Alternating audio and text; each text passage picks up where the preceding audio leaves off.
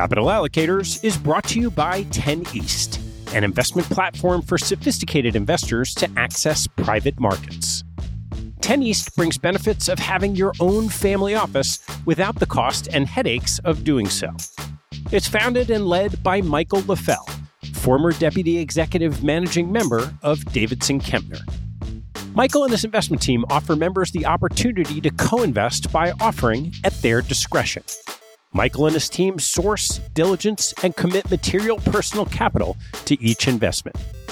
The opportunities shared on the 10 East platform offer exposure to private credit, real estate, niche venture and private equity, and other idiosyncratic investments that typically aren't available through traditional channels. The principals have over a decade track record of investing in these types of exposures across more than 350 transactions. Post investment, the 10 East team conducts ongoing monitoring and reporting, just as you'd expect from an institutional investment organization.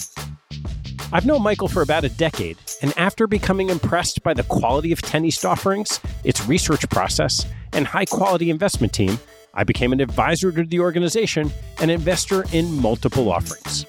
You can learn more and join me as a member at 10east.co. That's the number 10 east.co. Capital Allocators is brought to you by SRS Acquiom. Since 2007, SRS Acquiom has been obsessed with a single purpose: to simplify the administration of M&A deals so that deal parties and their advisors can focus on bigger issues. SRS Acquiom was the pioneer in professional shareholder representation, digital M&A payments, and online stockholder solicitation, and they continue to raise bars and set industry standards. Case in point, their new VDR, which is changing the way deal parties think about virtual data rooms. No more tracking down thumb drives or asking how the VDR bill got so high. SRS Acquiom keeps deal documents securely stored on the cloud for as long as you want for one flat rate. And working with SRS Acquiom means you get the simplicity and stability of a single best in class partner from the pitch book through the last dollar out. 50% of US private equity firms and 40% of venture capital firms worldwide count on SRS Acquiom to optimize their deal process. To learn more about how SRS Acquiom is simply the smartest way to run a deal, head to srsacquiom.com. That's S R S A C Q U I O M.com.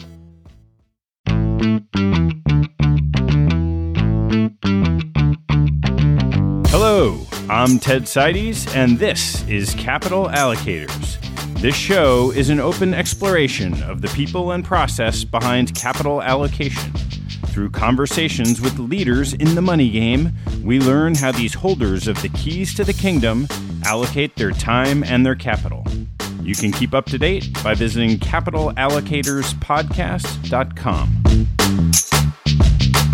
My guest on today's show is the Mooch, Anthony Scaramucci. The name Anthony Scaramucci currently has a 55% name recognition in the U.S., according to Politico. Anthony's been an entrepreneur in the hedge fund industry for 23 years, growing to prominence within the industry through his fund to fund Skybridge Capital, creation of the popular SALT conference, regular television appearances, and rejuvenation of the iconic television show Wall Street Week. He grew to prominence worldwide when his longtime political interest led to a brief tenure as White House Communications Director in 2017. Our conversation starts off with a bang and turns to the ups and downs in Anthony's career, including getting fired and rehired at Goldman Sachs, starting and selling his first hedge fund, creating Skybridge and watching it almost fail, and then thrive after the financial crisis. We discuss Anthony's thoughts on hedge funds, lessons from his stint in Washington, and books he's written about his experiences.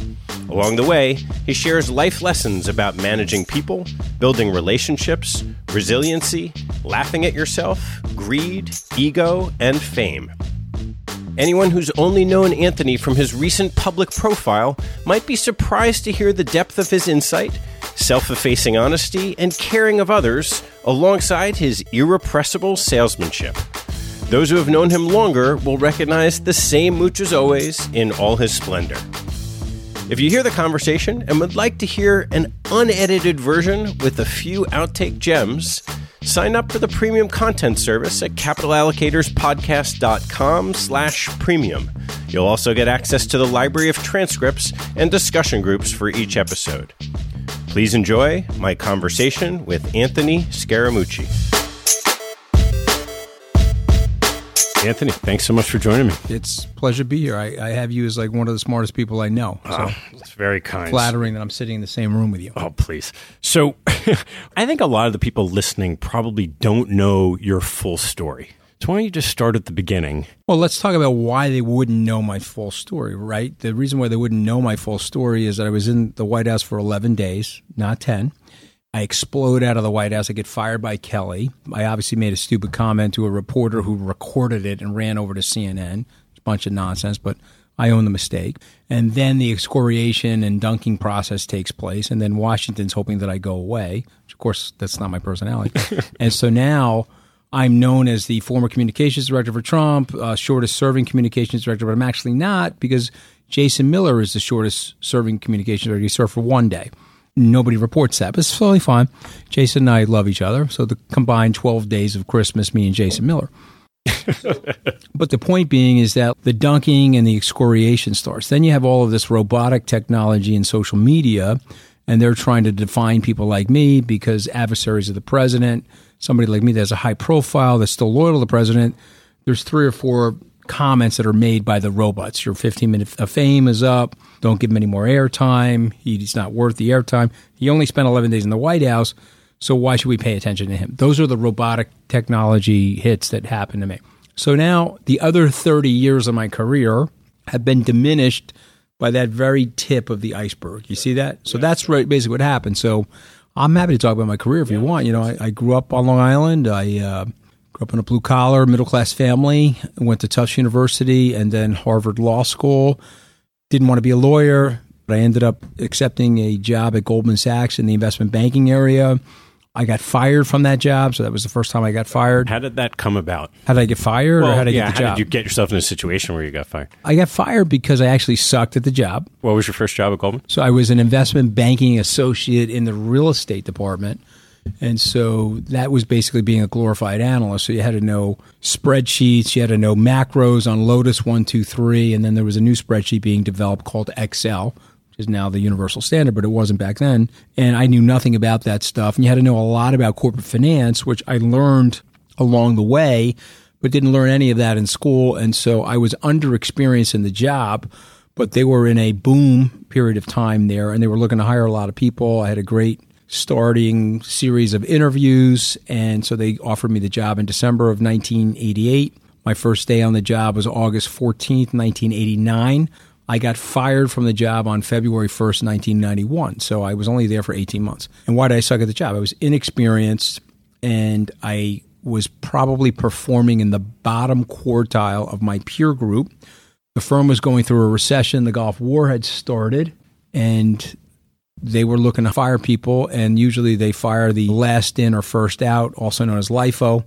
And so they sat me down. Mike Fascitelli, who became the chairman of Vornado Realty, CEO, he was running the real estate department at that time. He sat me down. He said, Listen, you suck at the job. You're a very hard worker. You're a good guy, but you absolutely suck at the job. So we're firing you. And I'm going to give you $11,000 severance check, and I wish you luck. I could have kept you. You're a nice guy, and people like you around here but that would have been a disservice to you, the firm, and your career because you're really not that good at this. You should find something that you're good at. So I was heartbroken. I was embarrassed, humiliated. 18 months into my career, a Harvard Law School graduate, shamed and humiliated with uh, firing. And so I went out and looked for a job, and I brought a roll of quarters with me back into New York City, and I started putting them into payphones. There were no cell phones back then, and then finally got in touch with somebody. They said, "Hey, there's a job opening at Goldman Sachs." And I laughed. I said, okay, where in the asset management area, you know, sales area, et cetera. So learning lesson number one, don't burn any bridges. So I picked up the phone. I called my old boss who had just fired me and I said, hey, can you refer me to that job? He said, no, I absolutely will. I actually think that would be a good job for you. He went upstairs. He talked to the partner in charge up there. It took about six or eight weeks for me to get that job. They were obviously, Goldman was very rigorous on the interviews. They were interviewing a lot of people. And on March 28th, 1991, I got rehired at Goldman Sachs. And now the best part of this story is the personnel director for the division called me and said, Hey, you know, I got really good news for you. You're never going to have to tell anybody you got fired. We're just going to mark you down as an interdepartmental transfer. I said, okay, that's cool. And then she says, hey, can I get the $11,000 back, please? and I was like, NFW, there's no way you're getting that back. I needed the money. You know, I was in school debt up to my ears. And so I said, hey, you can tell everybody on planet Earth I got fired. I don't care. And to her credit, she just retired about two years ago from Goldman. She marked me down as interdepartmentally transferred. So I could have saved that blemish from my life, but then what fun is that, right? I mean, it was a big, deep scar. I went on to do reasonably well at Goldman thereafter, and then I left to start Oscar Capital Management in 1996 uh, with Andy Boszhardt, which did very well. And then we ended up selling that firm to Neuberger Berman in 2001. It was a phenomenal experience. He is a great guy, but he was a great partner, great mentor, incredibly generous, very wise in terms of how to treat people, and he had a set of nuts on him. I don't know if you're allowed to say that on your podcast. Yeah, sure. You know, I get in trouble for my potty mouth, but this guy had a tremendous amount of courage and somebody I really look up to. And did that play its way through in the way he invested? It did. I mean, I think one of the issues is on his uh, hedge fund. He was probably running it a little bit too volatile. He had phenomenal performance, but his downdrafts looked a little bit like a managed futures account. So Yep. I made it hard for us to market to big money institutions, but we made a ton of money off of high net worth individuals. And frankly, they made a ton of money as well. We had a registered investment advisor who was running long only money for individuals. And then we had a concentrated account. So let's say you were a high net worth individual. Let's say you had 50 million with us. Maybe you had 48 million with us in a stock and bond portfolio that we were managing for you separately managed account. Maybe you put 2 million in our like a high octane turboized hedge fund. And so that's really what the nature of it was. So our, our assets under management were about a billion. We had about 150 to 200 million in that fund. And then you go over to Neuberger, and then Neuberger sells, right? Yeah, so we joined Neuberger December 1st, 2001. October 31st, 2003, they sell to uh, Lehman Brothers. And literally, we move over there on November 1st, 2003. Okay. The interesting story there is they basically gave you Lehman Brothers stock for Neuberger shares. And that stock was a little bit on a tear and it it dropped about 20%. And I remember a lot of my colleagues selling their Lehman Brothers shares down 20% from what the Neuberger purchase price was. You know, they got freaked out and scared out of the stock. And so I was obviously very naive, very stupid, and very stubborn. I held my stock. Okay. And so when that stock rallied back big, I was a beneficiary of that. Now I'm leaving Neuberger to start Skybridge, which is where I am today. You know, 13 years the company is. It's March of 2005, and I'm going to start Skybridge Capital. Dick Fuld gives me $10 million of balance sheet capital put in my fund. I left on very good terms. Everything's great. I asked the personnel and options area if I can keep all of my stock in Lehman Brothers because I'm absolutely convinced the stock is going to go to $300 a share. So there I am in March of 2005 proclaiming that Lehman's going to 300. The stock was at 45. So they said, well, you can't do that because you're leaving the firm. You have to liquidate your position. and I said, well, no, I'll petition and I'll appeal that. I wouldn't appealed it. I lost the appeal. I sold all my stock at 41. Stock was given to me at 19. So that was fine. Then the stock went from 41 to 89, and then I wanted to stab my eyeball out with a butter knife somewhere. I thought I was quote unquote leaving all of this money on the table. I was lamenting about it. And then March of 2007 hit with the Bear Stearns fiasco. Lehman shook. And then six months later, it was out of business, and the stock literally went to zero. And I like mentioning this to people, particularly younger people. It's not the stuff that you do not know that's going to hurt you in the world of investing. That's not what's going to hurt you. It's the stuff that you think you know with absolute clarity and absolute axiomatic fact. Okay, it's your unstinting conviction and belief that's going to hurt you. And so you should never have that. You should always anticipate what the worst is and build yourself up from that position. Every time in my career where I haven't done that, I've gotten blown out. Except that time, th- through the grace of God, I was forced out of the stock in 2005. I would have held that stock and lost all that money, frankly. So you start Skybridge in 2005, and it was originally a seeding business. It was originally a seeding business. I was actually competing against your business back then. You had a seeding business. Well, I wasn't competing as you guys were much bigger, but we were originating same idea that you guys were doing. And so we raised a $330 million fund. We seeded eight managers. One manager is still doing quite well, Westport Capital Partners, and we still own a piece of that firm. And they're great guys, and they went on to win. But unfortunately, our seeds got caught by the buzz saw of the 2008 financial crisis. So, of the eight managers that we seeded, seven of them we lost our seeding investment in. There's one guy, he, he runs a firm called Abdiel, Colin Moran, and we seeded him. And then unfortunately, I had to pull my money from him because I was getting heavy redemptions. I thought he was a terrific manager and a terrific guy. He went on to have an unbelievable tear. I mean, he's got a phenomenal business and he's done great. And I wish him and his family and his business well.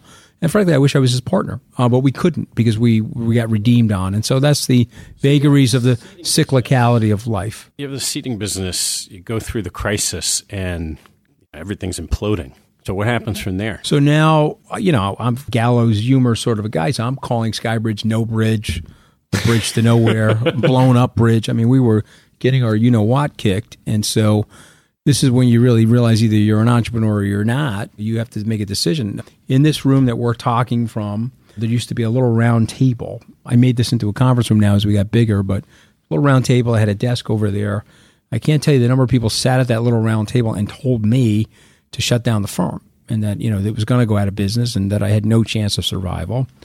And so I did a couple of things that I don't think other people would have done. Is I mortgaged my house. I put the money into the business. I said this will buy me another 12 to 15 months to figure this out. And then I launched something which is now known as the SALT conference, but back then it was just a small hedge fund conference. We called it SALT, which stood for Skybridge Alternatives. And the reason we launched it is I thought that we were going to lose our seeding business and I was going to end up as a third party marketer. And so I thought if I had a conference, it would help me gravitate investors and gravitate potential fund managers. I'd go out there and raise them money. And so I started the conference in March of 2009. The Dow was at 6,500. I mean, I don't even know where. I think the uh, S&P was 670, something like that. So it was March of 2009 couple things happened that month. Number one, Ben Bernanke said he would helicopter money to, on the streets if he needed to because he knew the world was in a liquidity crisis. Number two, Barack Obama said, don't go to Las Vegas. If you're a fat cat, land your plane, and now's not the time to go to Las Vegas. But the problem with that was that you had bellhops, concierge people, maids, waiters, all of these blue collar ish middle class jobs in Las Vegas were suffering – from the elimination or the evacuation of the conference business. So I cold called the mayor, I cold called the former governor, and then I started the process of going to different hotels to see would give me a good deal. And then I brought the conference out to Las Vegas. And, you know, that conference is now 10 years old. We didn't do it last year because our deal was in flux, but we're doing it next year. It'll be May 7th to the 10th. It'll be in Las Vegas. So that was a good cornerstone business. And then Citibank was shedding their assets. And so I went over there to buy their seeding business. And Mike Corbat, who's now the CEO of Citi, who was running their private equity area, said to me, Well, I can't really sell you the seeding business, it's too small. But if you want to buy the fund of funds business, which includes the seating business, I'm willing to sell that to you. And so that's when I really had to make a decision. Again, am I an entrepreneur or not? And so I liquidated, in addition to the mortgage I had on my house, I liquidated all of the assets that I had. And I took all of that money and I put it into what ultimately became Skybridge's business today. We negotiated the deal in April. We closed the transaction on June 30th. How big was that business then? So that business was 1.4 billion dollars. We got it up to 14 and it's now about 10 and a half billion. And so some of the slippage was related to we've had a great 10, 3, 7, 10 year track record. Probably a 15 month period of time where we, we were underperforming. That was like in the 15 first quarter of 16. Since then, we've had unbelievable performance, but that 15 month record combined with the uncertainty about the ownership because we put the business up for sale to go serve the country, mm-hmm. that led to an evacuation of some capital, which is now coming back in because, again, it's arguably one of the better uh, track records out there. So, what our business is now four offices, $10.2 billion under management on the way up. We've got about 60 people on staff We've got an office in Korea, an office in Palm Beach, and an office in London. And I'm excited to be back. I used to host the show Wall Street Week. I thought that was a lot of fun. I hosted that show because I thought it fit into the salt business and fit into our asset management business. And I'm now looking at other projects like that. And hopefully, we'll be able to make an announcement related to that sometime in September of this year. Let's turn a little bit to just talking about investing. Do you go about the hedge fund business with a particular philosophy in mind? I've never been an investor per se. It's not to say that I haven't made a lot of money investing, but I'm really, I've always viewed myself as more of a team captain who can spot talent and delegate a lot of responsibility to that talent. And I've really spent most of my time on branding, communication, creating the right culture, and then obviously the most important thing, and I tell everybody this compliance is first at Skybridge client service and investment performance are a close second. And so if you get the compliance right, you're protecting everybody. You're protecting the employees and their jobs and their families. You're protecting your customers.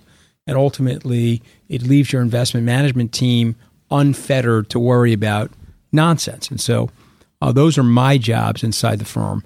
But when you really think about an investment philosophy that I've anchored my life to, it's basically a value investment philosophy. It's a analytical philosophy based on fundamentals. It's less macro in its orientation and it's less technical. Some people use charts and technical analysis, other people use macro analysis. This has always been a bottoms up shop, not saying that we don't have a top down view. Like we'll look at the world, we'll look at the economy, we'll look at the economic dashboard, we'll get some sense of where rates are going to be and where GDP is going to be and where interest rates are relative to those couple of things. And then we reverse engineer into, well, what securities, stocks, bonds, derivatives, options, trust securities like these trust prefers at the banks, what securities will work in the different environments. And then once we realize what securities will work, we start to build a portfolio. So, three hallmarks of Skybridge's success. Number one, uh, on the backdrop of fundamental investing, we take concentrated positions. Our attitude is, is that if we're right on something, we want to be right and make a material difference to a client's account. And so our top eight to 10 investments, our hedge fund managers that we give money to, are probably 65% of the portfolio. Number two, we're thematic. And so what we'll do is we'll sit down and say, okay, here are things that seem to work. Here are things that in this investment environment will offer an absolute return that's non correlated to interest rates, non correlated to the stock or bond market, but can generate a high single digit return in this environment. And so that's concentrated. So there'll be one, two, three themes, but really no more than three themes. And then the last thing is that we're dynamic. We like to trade out of things that we're wrong on. And so we have probably a 35 to 40% turnover on our portfolio as we're searching for the right recipe to generate that 8 to 9% return. How do you marry the relationship side with turnover? You're a big relationship guy, you're investing in managers. A lot of people tend not to turn over their portfolios, and part of that may be they're wedded to the relationship. I think one of the things that actually indirectly benefited us was our conference, right? So I have spent a lot of time with the top tier managers in the United States, convincing them that whether we're in or out of their fund, it's incumbent upon them to have a very good relationship with us because we can help them meet other clients. We can set them up on marketing meetings at our conference. We can help avail them to clients outside of our current book of business. And so that's one thing. Uh, another thing is, even though we have this turnover, if you looked at our duration with managers, we're three to seven years, depending on the manager. And so guys look at us as follows. If Troy Gayeski and Ray Nolte are coming into their fund. They're likely going to be there to three to seven years. They go in eyes wide open. We go in eyes wide open. We're not churning the way the reputation of typical fund advisory businesses get accused of. But what we are doing is we are telegraphing to managers what our goals are. You know, as an example, I'm sure he won't mind me saying his name because we're close personal friends. I've had a very close relationship with Dan Loeb over the last 10 years. We have more money with him today than we did a year ago. But a year ago, we had way less money with him than we did three years ago. And so we've sort of had a little bit of a M with Dan, and now it's starting to turn into a J again, you know, where it's going back up. And so his attitude is he loves having us as clients. We're straight shooters. We give him a sense for what our duration is. And I think that as long as you're communicating with these managers, what's up, what you're thinking about, I think it's good for them. It's good for us. So a couple of years ago, at the beginning of eh, maybe the middle of what was a tough period for hedge funds, you were on a town hall with President Obama. Mm-hmm. 2010. Sort of famous line about you know, hedge funds feeling like they were pinatas, which I remember well. Now we're seven, eight years after that, and it feels like there have been more and more pincushions, maybe until this year. So talk a little bit about the environment and what you see for hedge funds going forward. I was really more generic than that. I was really saying, you know, why are you why are you whacking Wall Street, which would include hedge funds, investment banks, private equity, so hard with a pinata stick? If you're Italian American, you probably shouldn't use the word whack on live TV with an American president. Okay, it probably wasn't the best choice of words. But he was adept politically, and so he started hitting me, and he started talking about fees and carried interest and all this other stuff, and that's fine. He had the opportunity to do that. He was the president. And he was controlling the nuclear codes. I wasn't. But what was missed in the conversation, what I was really trying to do is suggest to the president that there's a harmony between Main Street and Wall Street.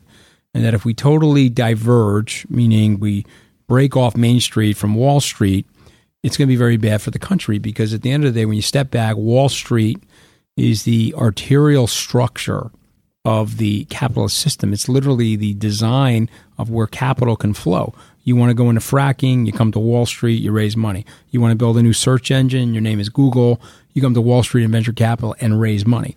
And so you, what you don't want to do is overly constrict those arteries, which will damage the flow of capital in, in the society. But what basically happened is after the financial crisis, and some of it was quite justified, the fat, greedy cats on Wall Street were excoriated a lot of investment bankers were shamed by politicians and others, even though the financial crisis, and Alan Blinder probably wrote, in my opinion, the best book about the crisis. It was called When the Music Stopped. Probably wrote the best book. It was a tripartite failure. Uh, Washington failed the way they were pushing these subprime loans on the banks. The banks failed because they got super greedy in terms of the laxity of their underwriting standards. And Main Street, the mom and pop failed because they were getting greedy as well in terms of buying larger and larger houses that they couldn't afford. And so, but that doesn't matter. The easiest target and the most unprotected class is Wall Street. And so Wall Street was getting hammered super hard. It's 10 years from the crisis. We're still getting hammered.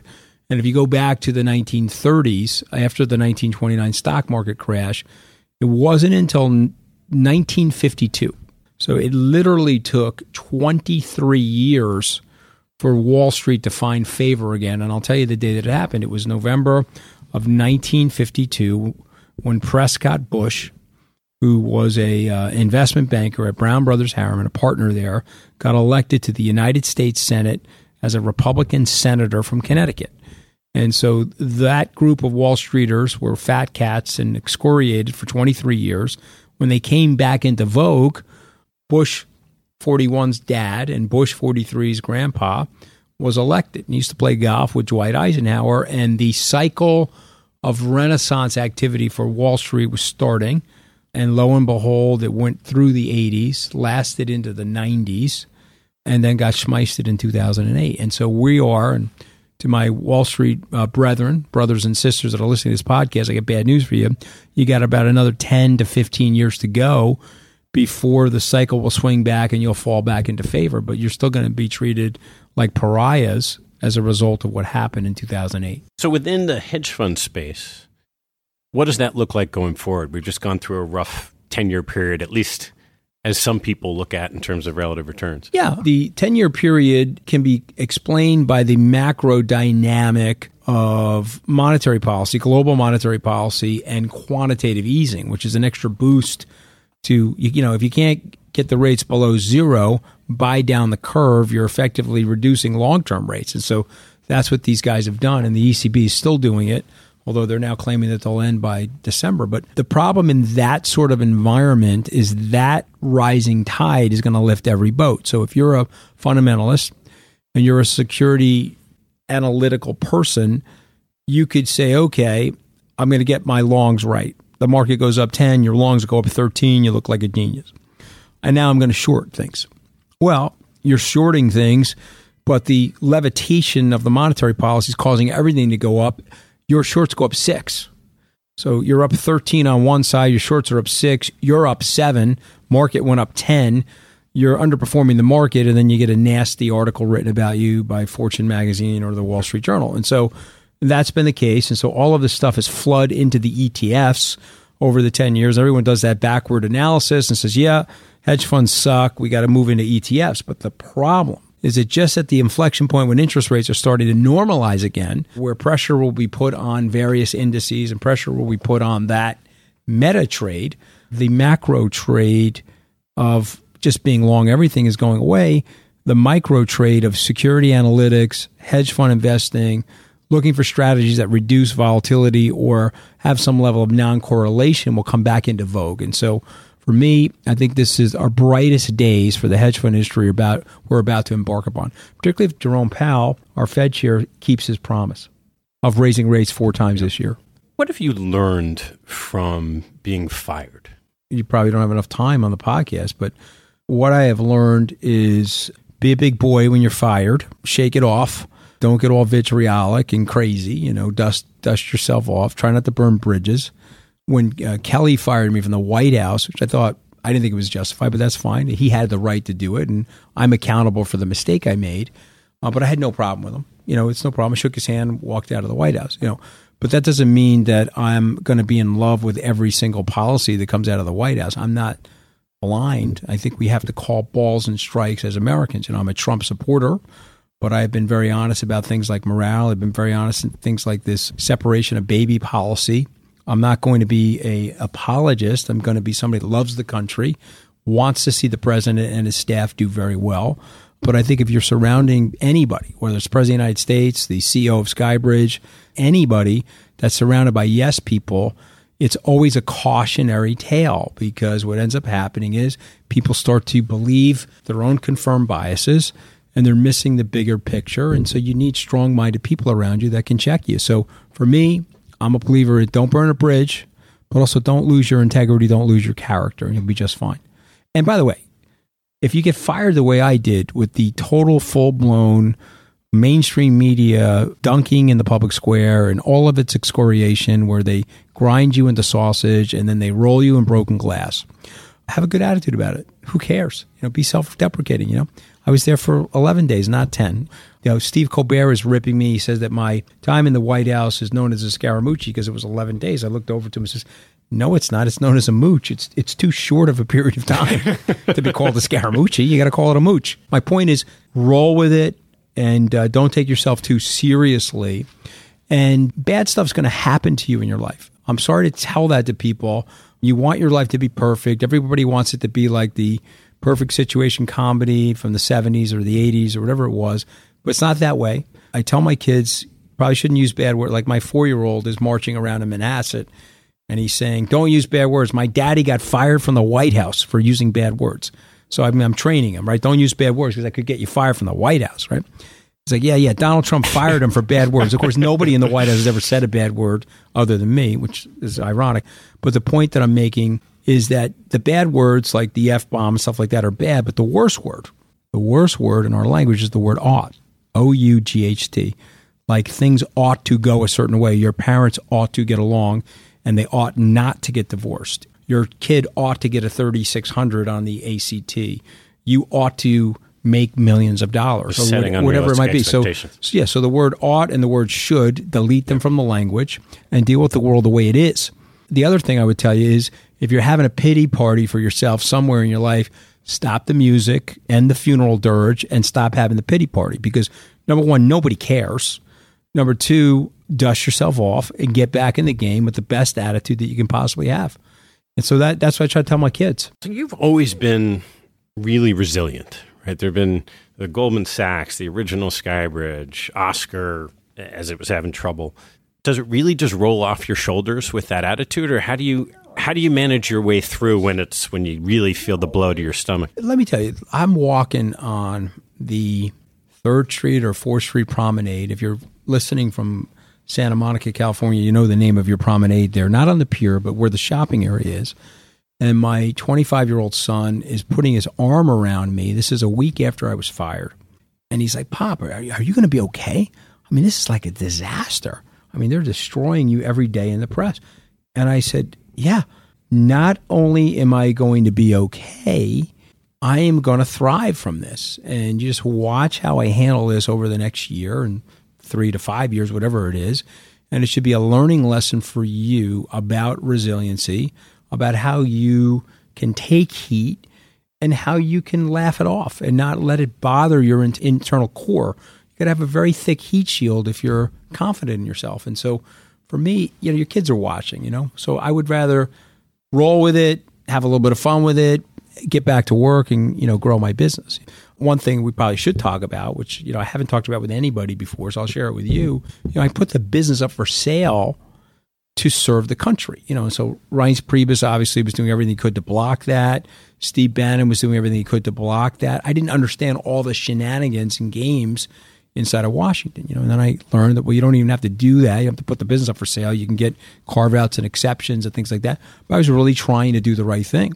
And then unfortunately, I picked a Chinese buyer because they were going to keep my employees. So the great irony there, I'm keeping the employees going with the Chinese buyer, and then bam, they use that as a political instrument against me as well. So uh, the Genworth deal just gets uh, approved by CFIUS, but the Skybridge deal doesn't, and it's not approved for national security reasons. Okay, so now you can sit here and carp and whine about it, and you can say, "Wow, that's a really uneven strike zone from CFIUS," or you can shut up and get back to work, no whining, and let's go. And so, in a weird way, and I actually talked to the president about this must have been a month ago. It was probably uh, right after Mother's Day, I think, where I was talking about the situation. And he said, Hey, listen, you know, maybe you're better off. Maybe you're going to make just way more money. And maybe down deep, you'll be happy to get your company back. And he was a thousand percent right you know, I'm super happy that I'm back at Skybridge. I'm super happy that I've reconciled with my wife. I'm super happy that I, I got the firm back and I can see how we can carve out a path for a, this $10 billion firm going to 20 billion. And I've got this, I had make Skybridge fun again hats made right now. They're in Skybridge blue.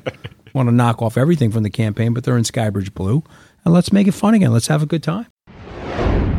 I want to take a break in the action to tell you about NetSuite by Oracle helping businesses accelerate growth and run better with a suite of ERP, financial, CRM, and e commerce products.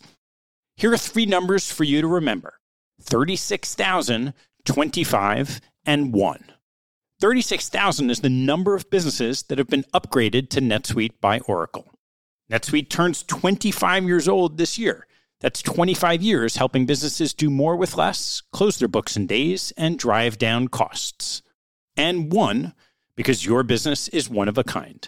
Get a customized solution for all your KPIs in one efficient system with one source of truth. Manage risk, get reliable forecasts, and improve margins.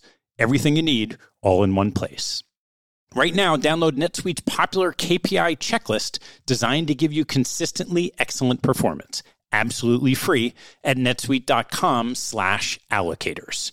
That's netsuite.com slash allocators to get your own KPI checklist. netsuite.com slash allocators. And now, back to the show. So I want to turn to some life lessons. You've written a few books. The first called Goodbye Gordon Gekko. And I think if someone hasn't read it and only knows you from the press, they might be a little surprised by what they find in the book. Why don't you talk a little bit about how that book came about? Was I was in Oliver Stone's movie Wall Street 2, and he asked me to read his manuscript, and I was thinking about writing a book. And at that time, I was really just writing it because I've had this improbable life.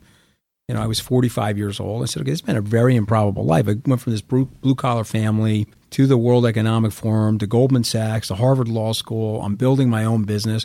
I literally start with a Rolodex of zero, other than my buds, you know, that are in plumbing and clamming and they're in auto collision and auto glass. I'm, you know, everybody in my family is named Anthony. I just happen to be Anthony Hedge Fund, right? You got Anthony Auto Glass, Anthony uh, Deli. I mean, so you know, because you know, your grandfather's named Anthony, everybody gets named Anthony. So I'm sitting here with this improbable life. I said, let me write it down. And so I handed the script to Oliver, and then Kelly O'Connor, who was working at Wiley. She said, Well, you're in the movie. Why don't we write a Goodbye Gordon Gekko, How to Find Your Fortune Without Losing Your Soul? And so the message of the book is that you can be a blue collar kid. You can be dressed in 100% polyester, which what I was at my first Goldman interview. I mean, I was fully flammable at the first Goldman interview. Okay, I had 100% polyester sh- shirt on, white on white, I had a black Guido tie.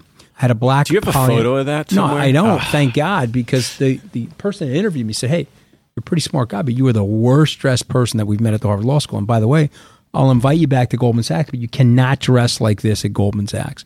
And so I was mortified. I had to go down to like this like wasp, like it's called J Press. Okay, it's right there in, off Mass Avenue, and I bought this like blazer. You know, it was actually a suit. It was it was wool. I had put on my credit card. I almost fainted at the price.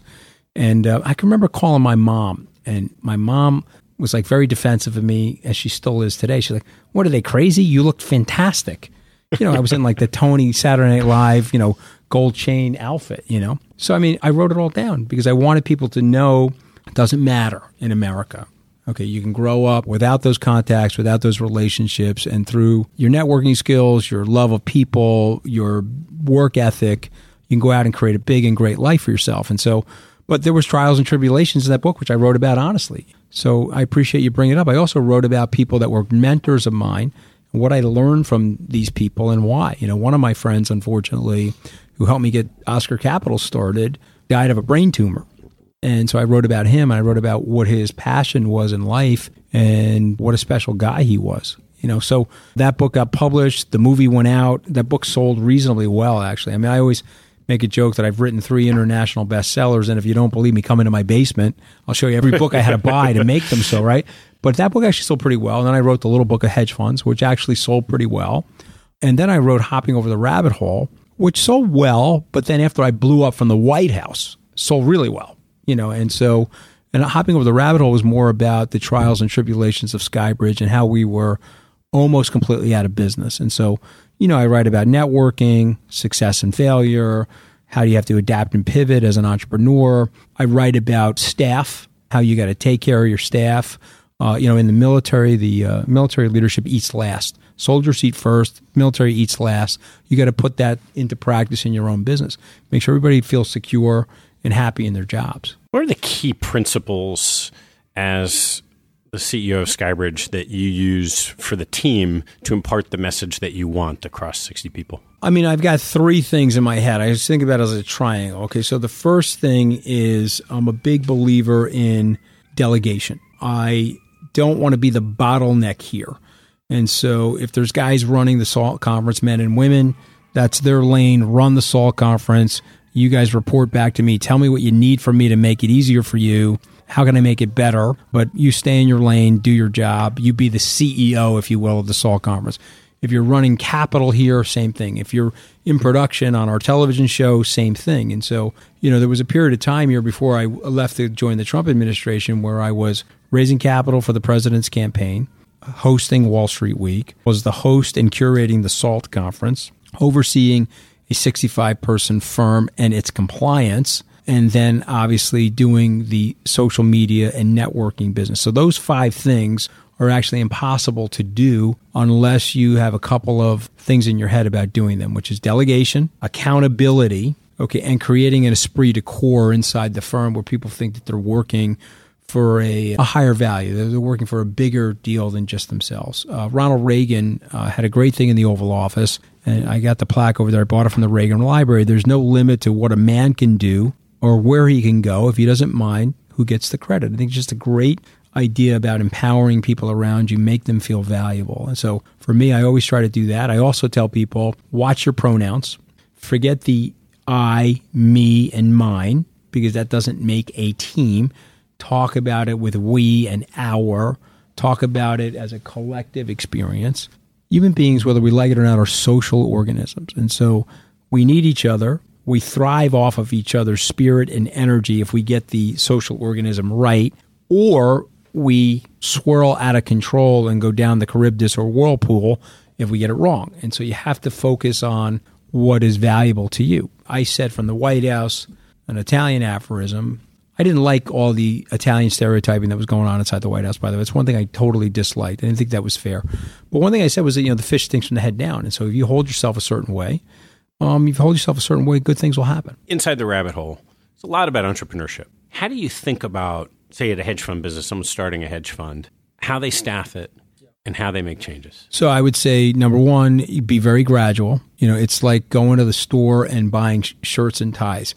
If if you go and buy 15 shirts and ties and suits for that matter on one day, the chances are you're going to like three of them. 12 of them you're not going to really like. Those 12 end up like collecting dust in the closet, and the three that you like.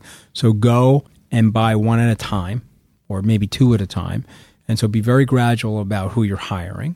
Uh, second thing is if you've been wrong on who you're hiring, if they don't fit your culture, fire quickly. Okay, so I do admire that about the president. Okay, I, and I've said that.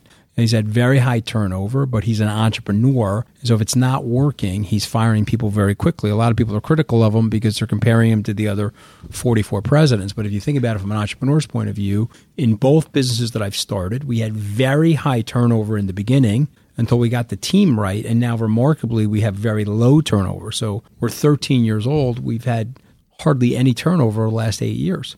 That's not to say that a young kid won't go to business school or somebody's moving to the West Coast or a woman is starting a family or a man is starting a family and they need to geographically reposition. But by and large, we're not having massive rotisserie in and out of the place because we've got the culture right now. So go slow, be gradual. Uh, when you're wrong, fire quickly because uh, nobody, Jack Welch and Jim McCann, founder of 1 800 Flowers, CEO of GE, both said the same thing to me and they said it a little differently, and I'm going to paraphrase it, but they said, you know, waiting to fire somebody has never been the right decision. You know, and so what typically happens is we're conflict avoiders. By and large, we all want everybody to like us, and so what we do is someone's not doing well, and then we're like, oh my god, I don't know how to describe it, but we, you know, we have to cut people quickly, and you're doing it in a humane way. One of the best things I learned about my firing is that Mike Fascitelli, when he fired me, he was actually right he was giving me the opportunity to reposition myself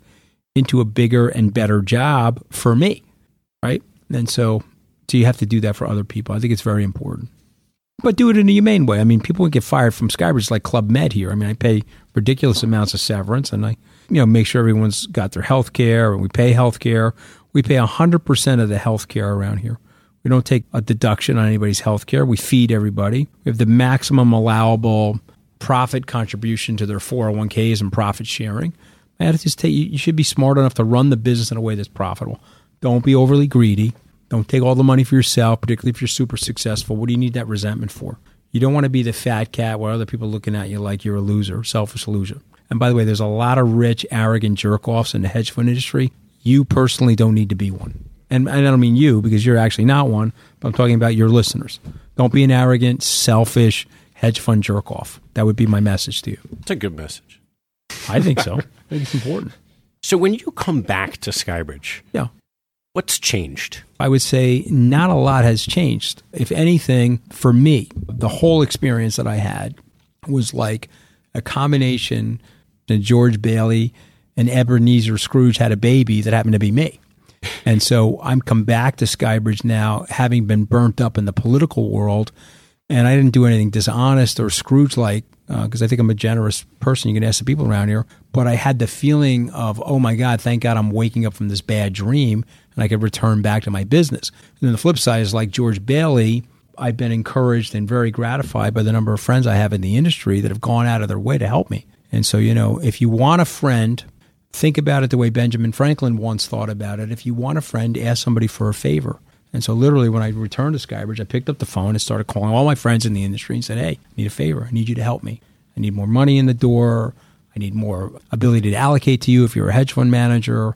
I need you to make a commitment that you're going to come to the SALT conference next year, et cetera, et cetera, et cetera. And so, so to me, that's been very, very gratifying. And I'm sitting here with you, very blessed and very grateful that I'm back here. And that, you know, listen, you know, we built this company from scratch, so it's our our company. And so I'm happy to be here and I'm the basically the majority shareholder because I, I have 45% of the company, but I control the vote here.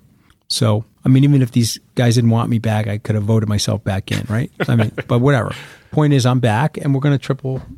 To start with a double, but we're going to triple the size of the company. What does it feel like being, let's use the word fame, more recognized on the street than you would have? No, it's totally weird. What's I mean, it, I had like, like this like mild, petite level of fame because I used to do Wall Street Week and uh, Fast Money and these shows that were inside the financial services genre. So maybe there's 100,000 people that knew who I was. But now, you know, I, I don't know, I think uh, Politico or Axios or somebody said I had like 55% name recognition. I was like, my God. So what? Here's the thing I would say: if you're famous, some of it is really good. I mean, it's sort of easier to get a restaurant reservation and things like that. Uh, some of it is like not so good because you know the FBI has to get pulled in because you could get death threats to your family members and politics in our country is so polarized now that people say very mean and spirited and nasty things to you on social media. But at the end of the day, you should be grateful. And so if someone comes up to me and wants to talk or say, hey, you want to take a selfie or anything like that, I'm like totally cool with it because I love people. I love hanging out with people. I feel I'm an accessible person. I mean, if you grow up the way I grew up, you know that you're no more important or more valuable than any other human being on the earth. Moreover, if you grew up the way I grew up, and I tell all these like elite fat cats, you know, you're not that much smarter than the kids that were in my neighborhood. Now, maybe some of those kids didn't go to college and maybe they're out clamming, but, you know, that's because culturally they didn't have the incentive or the motivation to go to school. But they're equally as smart as you. Don't think of yourself as so superior. So the fame, weirdly, has put me uh, closer to my spirituality. It's made me realize that I'm just like everybody else. I got to treat everybody nicely. All right, let's turn to some closing questions. What was your favorite sports moment or extracurricular achievement? You mean like professional sports, like when when Mookie Wilson hit the ball through Bill Buckner's legs? That's a good one. I mean, that was like unbelievable. Fan. Okay, I mean, yeah. that was amazing. Okay, How about so you as a participant?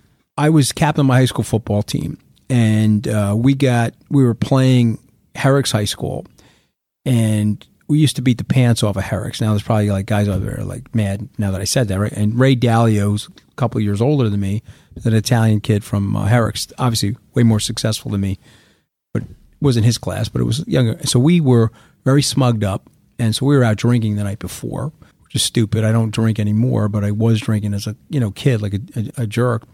And so we were a touch hung over and we were getting our butts kicked by the Herricks High School team, which we should have been beating. And so our coach lit us up at halftime. And I don't know what happened, but we pulled it together in the second half. And so my greatest achievement that I can remember in sports was I had dropped back to pass and I couldn't find anybody open, but they were blitzing us. And I stepped in front of the line of scrimmage, primarily by accident, by the way. But I was once I knew I was over the line of scrimmage, I took off and started running. And so I had like a 45, 46 yard run, and I got tackled on like the four yard line. And two plays later, I threw a left out touchdown pass where I like lobbed it over the head of the defender, and uh, we won the game. And so for me, that was like the best thing that ever happened. You know, I mean, I, I thought that was great.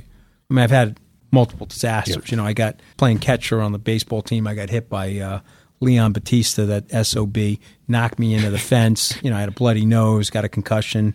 My uh, headgear flew off, but I still held on to the ball, which I was very proud of. But I mean, I ended up with a concussion. So, I mean, I've had some disasters too. You know? uh, what's your biggest investment pet peeve? Well, my pet peeve is that a lot of people think we're in the investing business, but I sort of think we're in the fashion business.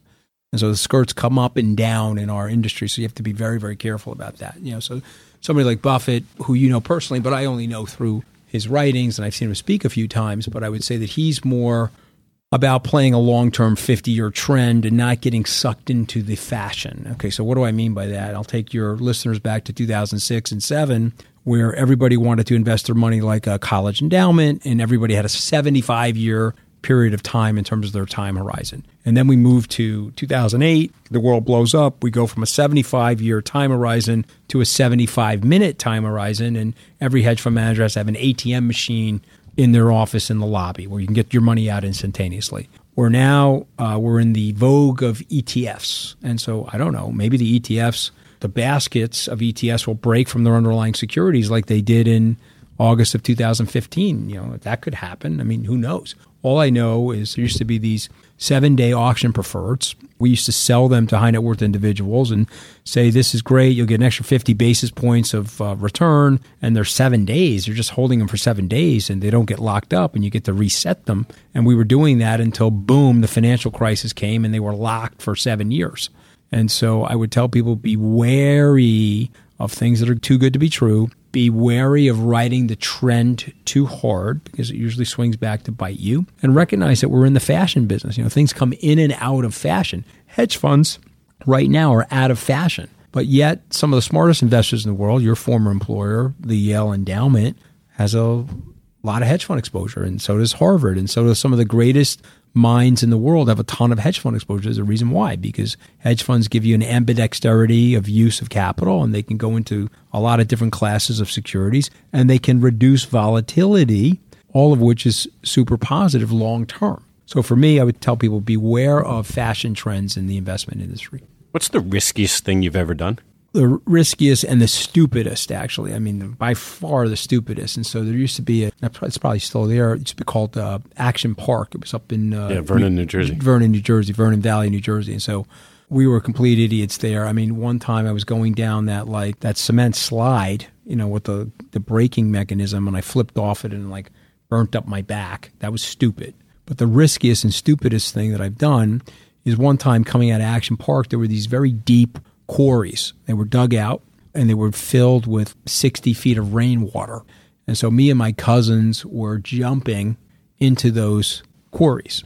And so, stupidest thing I've ever done in my life that was like the size of a, as high as a telephone pole, I jumped off the thing. You know, thank God I landed properly. I mean, you could have broken a rib, dislocated an arm. It's probably 18. If you're going to do something that stupid, you have to point your toes. Okay, so of course I didn't do that because I was falling like an imbecile and I landed flat footed and I bruised the bottom of my feet where literally it almost became impossible to walk for a week. So it's literally the stupidest, riskiest, dumbest thing I've ever done. And so please don't do that if you're a kid listening. What teaching from your parents has most stayed with you? I think it's the examples more than even the teachings, right? Because, you know, what ends up happening in life is that actions speak louder than words. I think that cliche is relevant. And so I have vivid memories of my mom putting my dad's clothes out. I have vivid memories of her putting his lunch pail together at the early part of his career. And I have vivid memories of him just going to work tirelessly. I mean, he's 83 today. He was a tireless worker, and they were honest people and so, like I tell the people here at Skybridge, hey, listen, you know, my dad gave me my last name clean. You are not doing anything, anything, okay, inside of Skybridge that's going to hurt my dad's reputation or his name under any circumstances. And so, you know, we've run this thing about as whistle clean and as tight as anybody can. And I have a zero tolerance policy because when I think about all the hard work and labor that my parents did and my grandparents did to get me to live this life. Okay, I'm indoors. I'm out of direct sunlight and there's no heavy lifting. You see? I mean, the calluses are here from stupid dumbbells that I use in the morning with some sophisticated foo foo trainer. Okay. It's not related to whacking an axe or, or, or a shovel somewhere. And so, what I tell people is don't take your life for granted, don't act entitled, and be very, very grateful that we can be indoors out of direct sunlight with no heavy lifting. And so, you're going to honor my parents by never doing anything wrong. So, I really think it's more the actions than anything else. My grandmother started as a maid Ted. So for me, I'm in the uh, hotel room. I'm always dropping 20s to 40s. Depends on the, you know, the hotel and the service and stuff. But I always leave money. This could be my grandmother being the maid in that hotel. Somebody's grandmother is making that bet, or somebody's mom, or somebody's dad, or whoever it may be. You know, you know. Why should be nice? You know, you've already won the lottery of life. Learn to be nice. What information do you read that you get a lot out of that other people might not know about? Well, I'm a big believer in reading outside of your field of learning. And so obviously I've read Continual Body of Finance and I'm reading the stack of papers that most people in finance got taught to read, like the Wall Street Journal and the New York Times and Barron's and things like that. But away from that, I spent a lot of time reading about history outside of the United States. And I, I've spent the principal amount of time traveling outside of the United States so I can not only learn about these other cultures and learn about how they're made up and what the genesis is of these other cultures, but why they are where they are today. And so, I mean, a great book that I just read uh, was called The China Mission, and it was about George Marshall, who basically went to China for almost a two year period of time after the Second World War to see if he could stop the civil war that was going on in China. And so that book was written by a fellow at the Council of Foreign Relations. His name was Daniel Kurtz Phelan. Uh, great book. It really gives you a lot of context on what was going on in China 70 years ago, what the manifestation of Maoism looked like back then. And then, you know, for me, I think it's very important to understand cultural context. You know, most people in the United States don't know what the Sykes-Picot Treaty is. That's the treaty that was put in place in May of 2016 that originated the boundaries in the Middle East. And so the French bureaucrat Sykes and the French bureaucrat Picot put this together and basically, it was very flawed in its design because they didn't hold tight to territorial borders and tribal borders. They just did it the way they thought that they wanted to do it. They created this imaginary country called Iraq, where they put the Shias and Sunnis together with the Kurds. They all hate each other. And that imaginary country's had civilian strife there for 100 years. And so, you know, that treaty uh, was elemental to some of the disastrous situations that have happened in the Middle East. And so a lot of Americans don't know that, but I think it's very good to understand that so that you can have a historical context to what's going on around the world. You look at the European situation, the euro is fe- effectively a fixed exchange rate. It's been very, very good for the Northern Europeans. It's been not so good for the Southern Europeans because of the difference in their cultures. Uh, but for the Northern Europeans, like the Germans, they've they've had a subsidy, they've had a currency subsidy to run a great export economy over the last 15 to 20 years. And they also, Gerhard Schroeder reformed their labor markets to make it way more competitive. You know, the French didn't do that. And so the French are now stuck. You know, you know what the third largest city in France is, Ted? Because that would be London. Okay, because they're all leaving France. Okay. And the point being is that their labor laws are a disaster. And so you know, one of the big aphorisms that stuck with me from my reading is that the country that can fire the most people will hire the most people. Okay. And that's a little bit ironic. Uh, these socialists don't understand that. But if you can't fire anybody, like in France, then guess what? You're not going to hire anybody. Because if you hire somebody and they put their feet up on the desk, it takes you three years to fire them, then you're not going to hire anybody. I'm a student of American history, particularly love the post World War II era because it really set up the modern infrastructure for our global society. And I love understanding the American value system, which is why I'm super upset about this whole child separation policy. Okay. It doesn't matter who started it. Okay. We don't have to get into a blame exercise. What we have to do is we're Americans first, we're partisan second, we're patriots first, we're partisan second, fix the problem. It doesn't reflect well on the American society. Whether they're breaking the law, not breaking the law, don't separate people from their kids. Okay, that's a barbaric thing, and uh, we're better than that as a society. Okay, so there's nobody can debate me on that. I can fight anybody on that. Okay, I don't want to hear the nonsense about it. Okay. What life lesson have you learned that you wish you knew a lot earlier in your life?